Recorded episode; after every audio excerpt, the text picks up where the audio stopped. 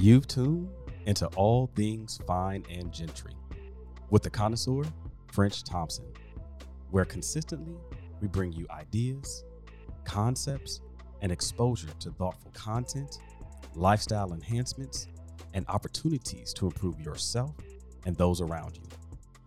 Thank you for tuning in and taking a listen to this week's episode.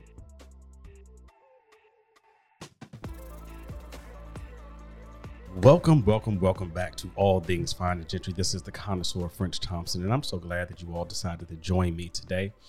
To all of my returning listeners, the connoisseurs, welcome back. I know that you all have been anxiously awaiting uh, this this new series that we have here. But before we dig into that, all of the uh, first time listeners, hey, welcome to All Things Fine and Gentry. We this is a place where we just kind of share who we are, what we uh, talk about, kind of uh, exposure and enlightenment uh, that I've had and, and sharing with uh, with those around me and being able to learn from you all as well. So, um, welcome. We're starting a new series this uh, these next couple of months, actually called Superwoman. And if you all follow me on social media, uh, essentially what this is is highlighting women uh, that I know, be it in my life or people that I've come across that are killing it in a game, essentially that are tackling these things called life and being able to to do something great with it. And so we're going to have a mix of creatives, um, entrepreneurs, um, you know, professionals in, in their uh, respective fields. And it's going to be a, a, really good conversation. I'm excited for it. And uh, no better way to start the conversation than uh, with my own superwoman in my life, uh, my wife, Catherine Nicole McGee Thompson. Catherine, welcome. Thank you for having me, Mr. Thompson. Oh, you're just smiling really, really hard there. Uh, that's awesome. That's awesome. All right. So uh, she has been featured on the podcast before. So um, introductions aren't necessarily fully needed, um, but I do think that uh, would like to, if you all have not listened back to um, the interview with her last season, it'd be good just to kind of reintroduce yourself, Catherine, with a few um, items. But kind of where are you from, where you went to school, what did you study, and what did you do? What do you do now? Well, um, man, you asked four very specific questions, of which I remember. Where are you from? I am originally from Detroit, Michigan. 313 all day. All right, all right. Where did you go to school then? Um, I was uh, fortunate to obtain my undergraduate degree from the University of Michigan, Go Blue, where we were first introduced, and uh, obtain a master's from Loyola University Chicago.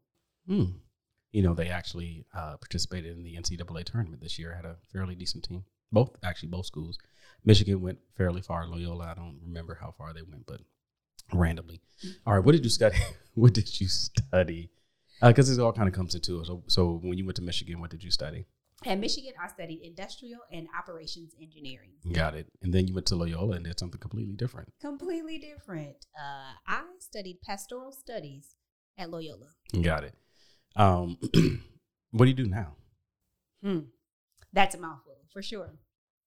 Uh, with my primary role, um, I am a wife and a mother, but outside of really those eyes, but outside of our home, I uh, am a church administrator for Freedom Church in Bedford, Texas. But I also am a CEO of Stuart Little LLC as well as Cat Nicole. Awesome. Hey, so question. Um, you studied these different things. What did you actually want to be when you grew up? Like, like what did you see yourself doing? Like you grew up in Detroit, so a lot of people that grew up there have this, you know, we're all going to become work for the big three or something like that. But uh, so like, what did you really want to do? It's funny. Um, it's funny you say that everybody wants to work for the big three. So uh, I'll take it back just a little bit. And I literally wanted to be growing up I believed that I wanted to be a psychologist. Really? And a lawyer. Because yes. you could talk and you thought you knew things about people? Um, Kym Worthy, who happens to be one of my sorors, she was a, a heavy motivation for uh, my desire to be a lawyer. Mm. Uh, but then from a, a, psychology standpoint, I thought that it would be a good way uh, for my limited understanding to help other people. And I had a, um, a huge desire to help others. Mm. And you could do the same thing um, as a lawyer. So those were the things that I thought I was genuinely interested in. And then as I got older, uh, people began to expose me to how much reading is associated with both of those uh, fields of study. And I would maybe at some point in my life I would be sad to say this, but the truth is, I was like, well, looks like that's not for me. So let's redirect this ship here. So um, I was always really good at math. Um, I could tolerate science. I didn't love it, but I was good at it as well. And so the topic of engineering came up and something that I should explore. So I just started saying, I'm gonna be an engineer. And uh, then I learned about uh, University of Michigan had a uh, like a, a weekend on campus or whatever, and I went there and I had a chance to learn about different engineering disciplines. I thought I was interested in electrical engineering, mm. and they paired me with a senior mm-hmm. in electrical engineering. And I will tell you honestly, that is the first time in my life that I went to sleep in class. As a guest in this 400 level circuit class, he started talking. I looked around, put my head down in my folded arms, and I caught some amazing Z's. And when I woke up from that class and left, I was like, "Oh, this isn't for me." That same weekend, though, um, there was a panel of people, and there were some IOEs or industrial and operations engineering majors, and when they were talking about their major and what they could do and the different classes they were taking, I was like, "This actually sounds like it's more of my alley." So that's um that's how I landed the plane with I think I want to uh, look into industrial operations engineering because the unique part about the program was that you had the kind of the technical engineering side of it, but the program also allowed for you to take classes in the business school. Mm. Um, so it was an easier transition to bridge the gap and um, kind of broaden um, your your your base in terms of studying. So not your traditional engineering like you did, or just head to the books, read about concrete, but really to to be able to to dive into more. So that optimization and efficiency really pulled me in, if you will. Concrete rules everything around me. Cream, get the money, dollar dollar bill. You know? Concrete is bringing money into this household right now. Thank so you. hats off for that. But that book looked extremely boring. Yeah, I actually wish I still had that book. There was so many great things in there about concrete. I sound like a, a nerd, but that was a really was concrete was a good good class. All right. Um, all right. So you did this operation industrial engineering, then you went into corporate America working for McMaster Carr, industrial supply company. You kind of did all these different things there, but kind of understood, really literally did what you you studied, right? Um, and then you kind of said, I'm good. Right. So collectively we got married, right? And we then kind of followed my career and you said, Hey, I'm going to retire early. Right. Now there were a couple things that kind of went into that. Could you easily could have said, "Hey, I'm going to transfer or find another job, etc." But you kind of had an experience in corporate America that kind of shaped your perspective on how women are treated in corporate America. Um, t- talk about that a little bit, kind of how that shaped your mind and why you ultimately said, "I'll just retire early" versus let me continue to pursue in this field. I think it's twofold now. Kind of give the the the highlights here just in case I go too far down a rabbit hole. You can help bring me back to the point. Um, but I believed that there were things that I experienced in corporate America that I really enjoyed. But in operations management, I had the opportunity to work with people a lot. Yeah. So it was the people aspect that I really enjoyed. But then there were a lot of nuances of navigating, networking, and truly establishing your footing to do what you desire to do and do it well that were very complicated in the in the the world that is corporate America. Mm. Um, so from I believe it was I think it was month three or four on my job, I had an opportunity to be put on a special project. Our company was literally expanding. Mm-hmm. So it's the expansion team. So there were a couple of the management trainees that were able to be a part of this project, I being one of them. On my second evening, because it was overnight. On my second evening, um, I believe the supervisor, I can't remember if this guy went on vacation or got married or something. And they're like, hey, you need to be the supervisor over this whole side of the project. And that was like the first subset of challenges that I really had to dig into. Um, first of all, I'm all wet behind the ears, mm-hmm. graduated five months ago, six months ago. But there were people there who had a lot of experience that had been working with the company for many years. Um, there were temporary employees. There were people who were in management that you uh, work alongside as well. So um, one, there was one guy uh, whose name I won't say, but this this uh, older gentleman um, gave me a very very hard time. Mm. And there were some temporary employees, you know, they were easy to work with. They kind of followed, like, fell in line. Um, it was all good there. Some of the other employees, you know, I was getting the hang of it, understanding what was expected of me, and trying to facilitate, kind of do my job. Uh, but this gentleman uh, had a problem that uh, essentially that a black young lady, woman, like a, a black woman, is, is, trying to tell him what to do because he had been with the company over 30 something years. Yeah. Um, and like literally that one person kind of I'm I'm like, I think I want to leave this company. Really? Like, yeah, like the experience was was so intense and just to, to have that type of opposition. I would I wouldn't say that I had never faced opposition before, but not of that sort. Um, I grew up in in Detroit, so my my community looked like me yeah. all of my life until I went to the University of Michigan.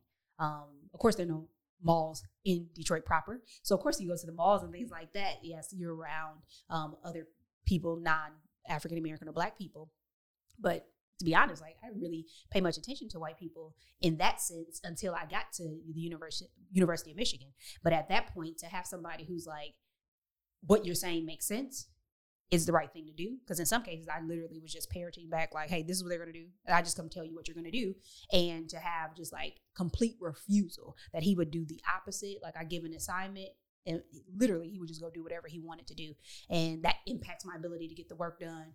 And you know, the, the nuances of how things are connected yeah. in an operational setting that, you know, you pull out this screw from the machine, the whole thing shuts down. Now, company's out of tons of money mm-hmm. just because of, uh, of time and capacity wasted. So that was that was something that kind of started it off in corporate America, where it's like I don't like this, and then over time, just really continuing to see how um, some voices are amplified, some voices are silenced, and some people are just completely ignored. And it, there wasn't a um, a direct correlation to intelligence, uh, talent, skill, and in some cases, it was completely random and or um, factors that really shouldn't matter at the end that is your gender or the color of your skin things like that. So do, would you say that because of those compounding uh, experiences you ultimately said is, is, that what led you to say hey i'm just going to leave corporate america um, riding the opportunity or or, take, or leveraging the opportunity of us leaving chicago going to texas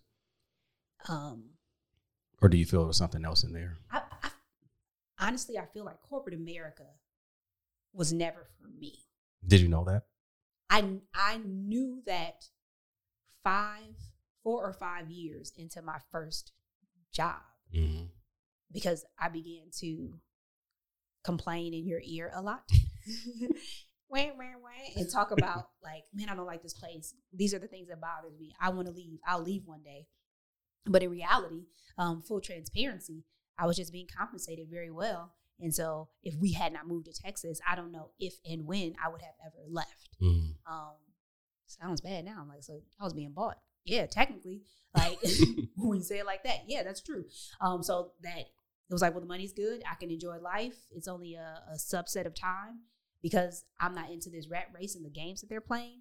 I wasn't necessarily pursuing a VP role or anything like that. So it's like where I am, they love me, I love it. I'll get this money and keep it moving but I definitely was discontent. And even things that I saw in my internships. Uh, funny you mentioned the big three. I, I interned in the automotive industry mm-hmm. in high school and college, um, but even exposure there to look around and see what was happening and how people were treated. Um, because my boss was like VP of operations the entire time that I uh, interned at that company, so I was able, I was privy to some of the the conversations and the thoughts and the inner workings of someone in uh, in executive uh, mm-hmm. uh, leadership. So all of that, I know I'm like, this is kind of shady. But as a as a teenager, um, I didn't quite have the the the words and, and the full understanding to put it all together to say why this isn't for me. So that's a lot about why I was and I was I was stressed. Yeah. I was I was uh kind of burnt out of um trying to run a race but then not making any progress or what I deemed as notable or worthy progress. And so that's why I was a pretty simple to uh to tap out. That's interesting. I want to put a pin there, right? Because that's your kind of corporate experience, right? And I know you're not a person that walks into things with a bunch of expectations. You know, you never say, "Hey, I'm going to have this fairy tale life. It's going to look like this, this, and this," and then things don't add up to it. But you do have certain expectations that there's some equality. I would say, a whole or things should follow a logical pattern. Uh, is is kind of where that is. So I want to I want to put a pin in that because I think it helps to articulate your full story and why I believe that you are Superwoman although mm-hmm. I should believe that anyway. Um, so all right, so we, you retire early, and then we uh, make our way to Texas. And down there, we had talked about you know looking at some other jobs and stuff like that. Nothing really panned out, and you kind of like, hey, I'm a stay at home wife. And then we had French. Actually, before before you go there, let's um before we moved from Texas, remember I that's when I explored um, my master's. Right. So a year and a half before we moved, I started the master's program uh, for my pastoral studies. Now, my degree is the basis of the MDiv or the Masters of Divinity. Mm-hmm. However, I didn't desire to get a Masters of Divinity so that I can be ordained and preach in a pulpit. I literally embarked upon that for my own spiritual growth and development mm-hmm. because I always took school seriously. I'm like, I have trouble reading my Bible every day. That's not working. So I'm going to go to school and study. Study and the Bible. study the Bible. and that's how I'm going to learn. And I thought deep in my relationship with God in that, that's where I was exposed to, um, well, I literally deep my relationship with God, but uh, community development mm-hmm. and pair work. So not necessarily working in the church, but impacting the community and helping people in a way uh, with faith based values. Um, so that was in my um, in my heart, in my head as well during all of this. It wasn't stirring as much as uh, one would think since I was working on a master's in it, but just a, but, something that was in my in my heart. But sure. it pairs somewhat with your desire for lawyer psychology, something like that, right? It's kind of help people in some manner with using some skill set, right? And so, um, so that's good. All right, so we get to Texas. You have French, um, and you you've started to admit it lately, right? That you you believe that you probably slipped into some type of low grade depression uh, through that process, right? And um, I would love to say that the moment, the period of time between you retiring and then, you know, having French, you had an awesome time being a wife and there was no challenges there, et cetera. Um, but it all comes together as far as the challenges that women have and uh, how you sometimes have to be um, extraordinary, right? Uh, so uh, back to having French, right? Again, for those that don't know, Catherine doesn't have these expectations of how things should be, right? It wasn't a you know rosy picture of all these things, but again, it's like, hey, you should have a baby this way, and then you didn't have a baby that way. Um, so kind of talk about that experience and how you kind of navigated and came out of it, um, and and how that oper- that experience kind of has shaped a little bit of, of your, I would call it um, uh, awareness of self, if that makes sense. Um, so yeah, how, how, did you how did you navigate it? How did you realize that you you might have been in a little depression post having French? And maybe if you want to share a little bit of why you kind of got there, um, please do. I, I think um, so. Kind of piggybacking off what you said in terms of you know you retire early. It's a big party. It's a celebration. You living it up. I would say that it actually was the complete opposite. Mm. So, depending upon your perspective, you could have seen the additional opposition that I faced as a sign that I was going in the wrong direction. Opposition from where? Um, well, moving is very stressful. It is. Um, within the Team Thompson household, I have the privilege of, uh, mainly because I, I really enjoy it, but I've been graced with the privilege to uh, to kind of uh, run point, mm-hmm. like sports analogy there, but a little point guard. And I think I had moved. We both had moved separately as mm-hmm. individuals, but then to move as a collective. And um, there were so many roots that were planted for us in Illinois that it made it made all the difference in terms of um, like we got married start planting roots. We found a church. We found friends. Um, we had our careers and all this other things. So things that you had to uproot um, and that was a that was a big deal. I wasn't completely done with my master's program. Right. I had my all my classes had completed, but I still had my final project to finish. Um, and then a little bit after we moved, um, my paternal grandmother, um, her health uh, took a turn, and she had been very healthy, very active, and so on. Um, but her health took a turn, and quickly within a couple months, uh, she passed away. Um, so so that was a big thing. And then moving to Texas, the, the Republic of Texas, if you will, is such a different place. And it was one thing to go from Michigan to Illinois. Yes, there's still some differences uh, for sure, but Midwest to Texas, not just South, but Texas, Right. it was a huge culture shock for me. And then um, we happened to move to an area that was close to your job, but like nowhere. Um, present day, there are things there, but when we moved, it was very little there and a new neighborhood. So the community, all these things that were just different and uncomfortable. Um, and then a little while after, I get pregnant. Um, we were trying to get pregnant, so I don't want to say it Yeah. like that. Uh, I get pregnant, but pregnancy happened to be. Uh, I, I literally had no expectations, like, uh, or even thought through that. Hey, my body's going to change, and my mood, and all these things. But it was just downright terrible.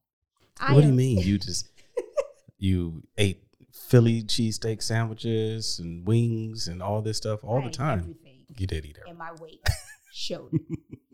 to the point at one doctor's appointment. You remember, and Dr. Sneed was like, "You're like, she didn't gain any weight. This appointment is okay. Should I be feeding her steak?" And he said, he looked at my chart and was like, "She gained it all at the beginning. She's okay.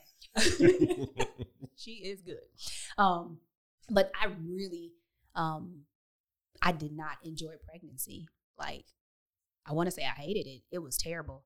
Um, I'm a recovering control freak, as you know. Um, and as one who loves control, I literally lost every bit of control that I had. I could no longer, when all things around me shift, I, I at least have myself. Like I can Mm. control myself. Like I won't eat that. I will eat that. I won't do this. I will do that.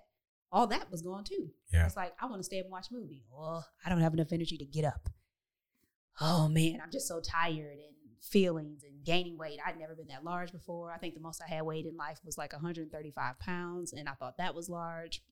Here I am, 75 pounds later, waddling everywhere, can't breathe, allergies. So this is like all this stuff, just disrupting my my utopia of I I control everything. Right. And that was that was that was really big in terms of the the shift there. So you- pretty much everything you had all this stuff changing around you. And then you had change things changing to you, which then created this feeling of helplessness. um yeah. So it was a, it was a, it was a, it was a bit of being helpless and in my mind it's just like i don't have control Mhm. and i don't like it. It stresses me out. It makes me uncomfortable. I can't plan. I can't do and everything's just up in the air and i like to know. Like i don't like surprises. Like oh i got you a surprise for your birthday. Just tell me what it is. No, Mhm. i don't want a surprise. So I, I i that had already pushed me. Then you probably can add not probably you can add grief in there right Mm. grieving the loss of my grandmother Right. the change in my life grieving the loss of our home in illinois our friends like our church family like all these things that i knew Compounded um, and created. just compounded and at that time i didn't truly have an understanding that you grieve these things Mhm. i was still in the mindset that stuff happens you move on like get keep going I won't say get over it, but essentially that's that's basically the mindset. Like just get over and keep pushing. But for whatever reason, um, in my limited emotional understanding, I couldn't push past it. I just couldn't keep going. It was something that I had to sit in that I didn't want to. So so how so how did you come out of it? Well, after our son was born, uh, I think I was teetering on postpartum. I didn't necessarily talk to people a lot, a lot because I didn't I didn't understand what was happening, and Mm. it wasn't common practice for me. I talk a lot. Clearly, the people on the podcast are noticing that right now. I talk a lot for sure. But I, I said this one time when I was younger, uh, in my 20s, that is. I think I'm still young. But I said one time, I talk a lot, but if you pay attention, I'm not saying anything. Yes. That's not true today. Thank you. Um, but but like I used to say a lot. So I'd be talking, goofing around, cracking jokes and all that stuff. But the depth wasn't there. Right. Um, so now I was just in deep waters. So it's basically like I have nothing to share. Right. Um, one day, I believe Holy Spirit. I talked to one of my friends, and I decided to talk. Mm.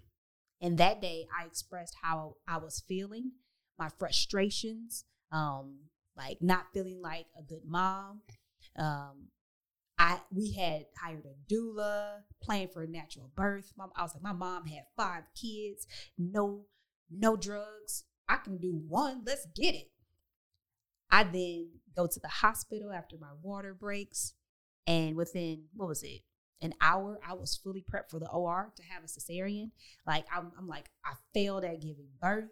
Um, I'm failing at being a mom. This kid annoys me. he gets on my nerve. He won't stop crying. This nursing thing is good for his life, but it's driving me crazy. I am at his beck and call. you just have like all. So this is all the stuff that you were just. This, this is all I was holding in, and I was sharing it with a friend who's a mom, and she quickly let me know like, "Oh, this is normal." Mm. But I didn't know it was normal because I was I had isolated myself. Right.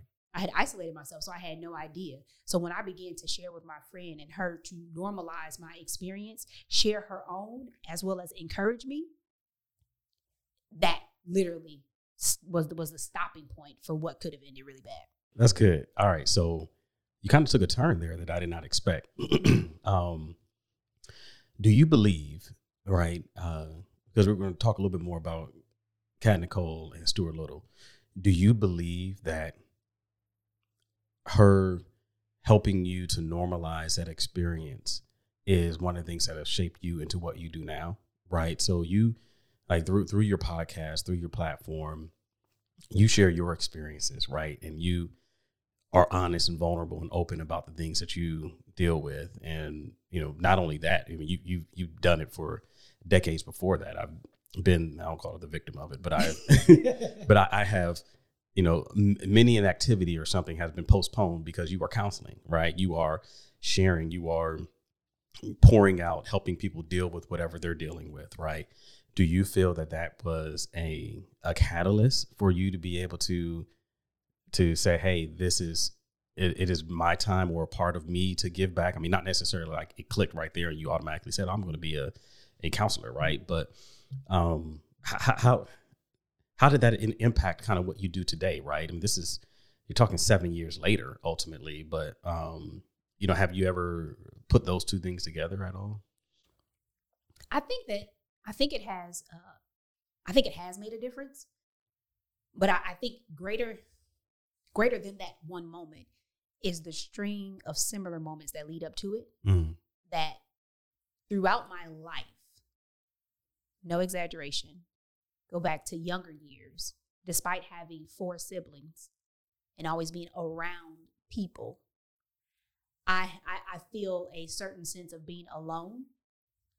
Interesting. And that I man, I'm just gonna pause here. I don't want y'all to think I'm a bad husband. My wife sitting here talking about she had depression, nobody to talk to, all these things. I gave her a baby, and then I'm just sitting here just chilling. So I was here, present. You just chose not to talk to me or share everything, right? Um, so okay. Yeah, and, and and you remember what I was just saying because I will say that um,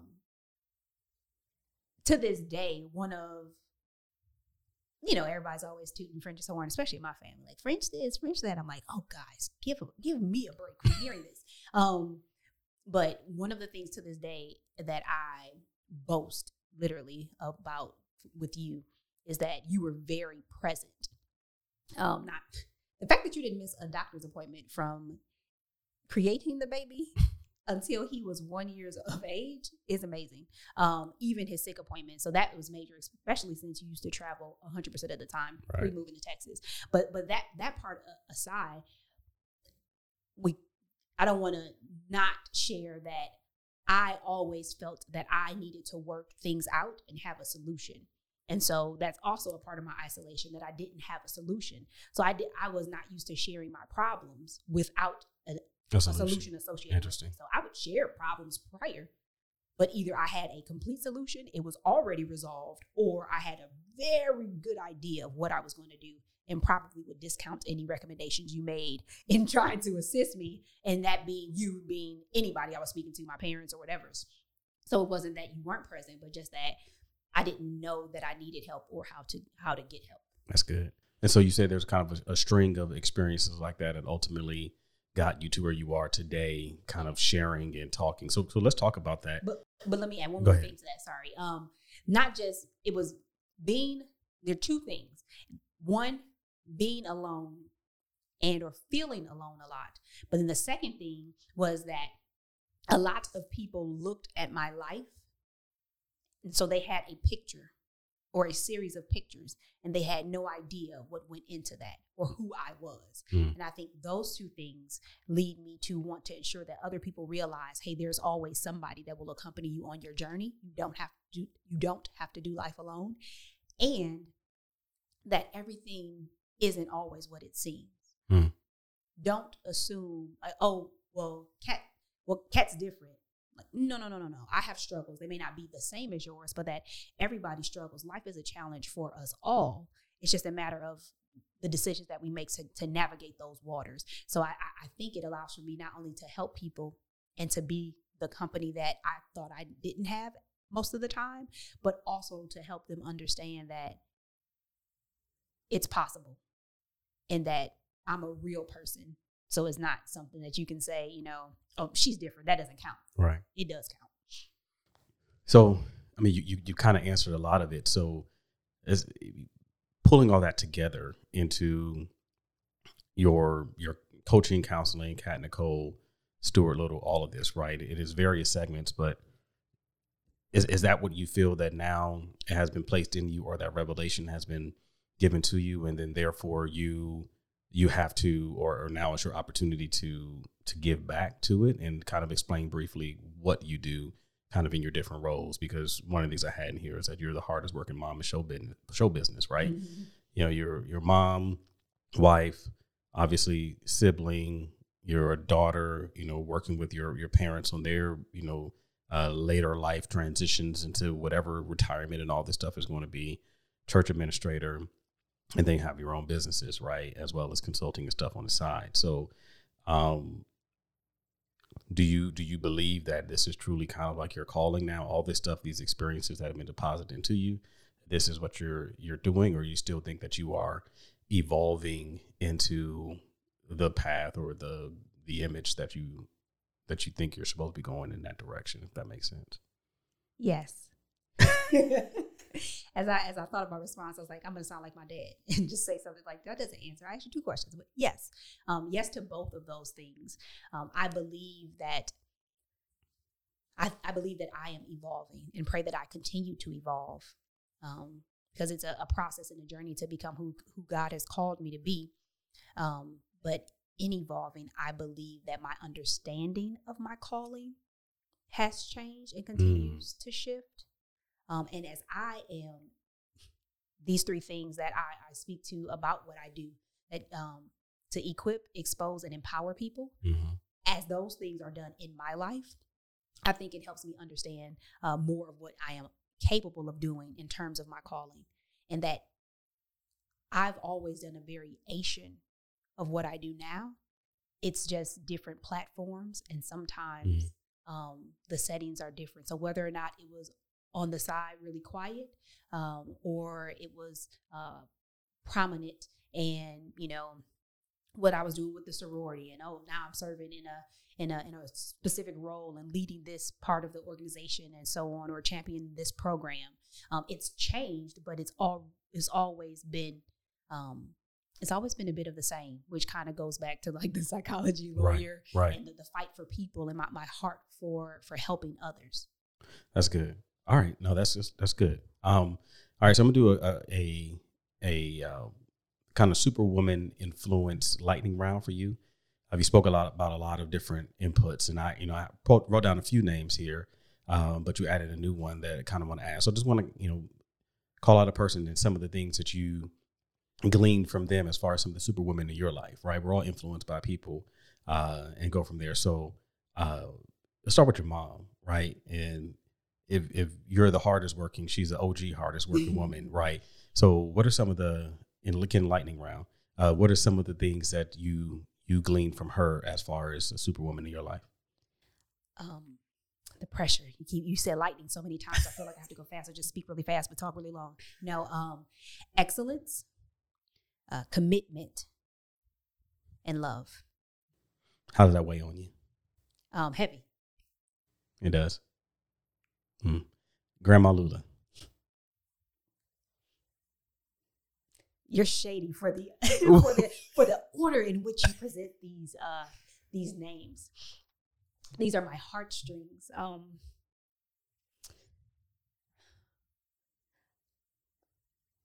Lula was uh to believe Mm. uh, in God and in other people and uh, her vision. And it was oftentimes about people. Mm.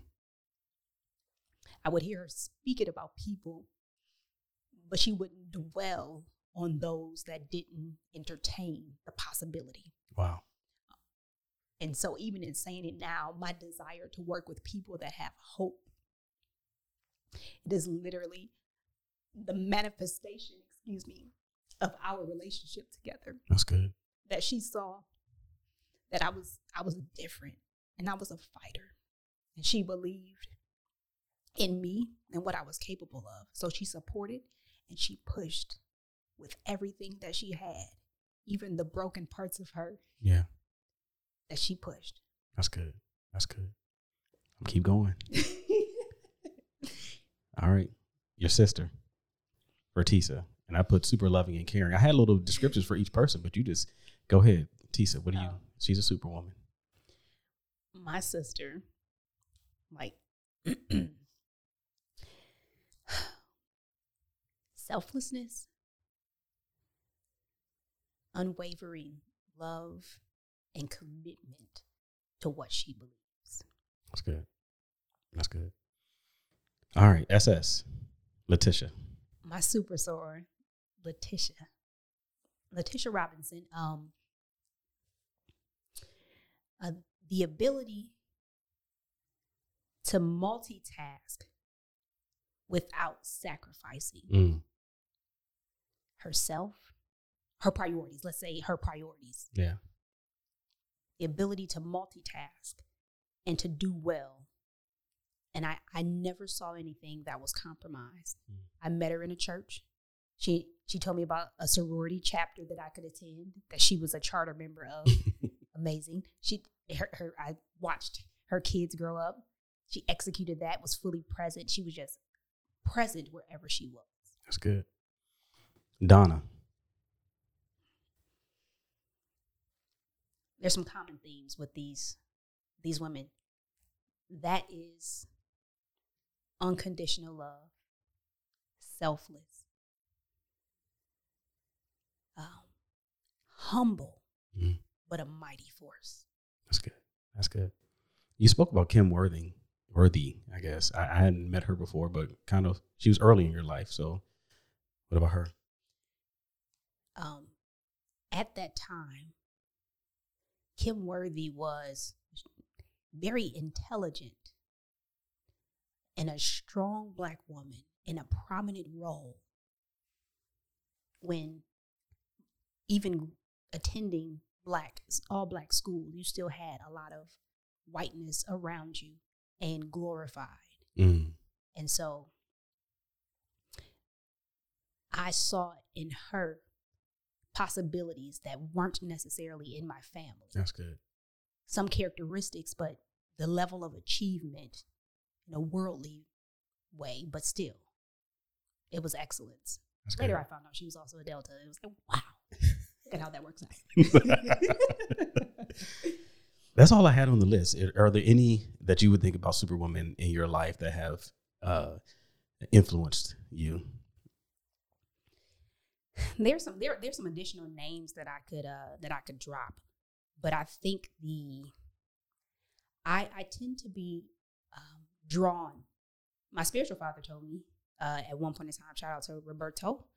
Um, that there's something in me that I was drawn, the people that I was highlighting to him that I was drawn to, Mm. that that there was a certain brokenness Mm. inside those people. Some similar, but there they all there's always some major thing that how they were broken, which is really all of us. But uh, overall, I would say that I've been drawn to people that are flawed or broken. That's the humanity. Right. But people that love hard, they care for others, and in whatever thing that they do or they're it, it's with excellence. That's good. well, thank you. Thank you for sharing. You you you really uh, uh, put a a uh, first um, blush or or essentially set the foundation for the Superwoman series. Um, and the reason I wanted to do it, right, is because there's so, there's so many uh, sung and unsung heroes out here that are just that are doing it hard and doing it well. Um, and even as you kind of went through your emotional, you know, review of them, uh, I think it's important, and it kind of you know outlines kind of what this what this means and and things like and stuff like that. So, um, I'm gonna, I'm gonna leave it there. I got a few main things in here, but I'm gonna leave it there. So, thank you, thank you for joining today and being on the getting on the podcast again. It's a privilege to sit across from you Yes. and to be uh, on this side of the uh, the podcasting episode, the show. Um, so it's right. an honor to be considered a superwoman. Oh, there it is. Um, if anybody wants to get in touch, connect, um, be coach counseled, you know, learn, hear, any of those types of things, how does how does one get in touch with you? Well, I am available. Uh, it's easy to reach me via social media at I am Cat Nicole. Uh, that's Instagram as well as Facebook. Um, but uh, more for me by Cat Nicole on YouTube. And you also can email me at info at stewardlittle.com. Awesome, awesome. And that's a way to, uh, to to get a hold. And if you can't get, if you can't remember those, hit up French and say put me in touch with your wife. there it is. Well, again, thank you, and uh, I hope you all enjoyed this episode. It's going to get real, continue to get more and more real as we talk with women about their uh, their life experiences and what has helped to mold and uh, grow them into the superwoman that they are today. So, um, again, like, share, subscribe, uh, share this, and even you know let the women in your life and others know. Hey, it's going to be a really good series, and looking forward to to their insight and, and things like that. And if you know superwomen in your life, tag them, highlight them, share it, uh, because it's important for us to celebrate. So, again, we thank you all for tuning in, and we will see you after a while.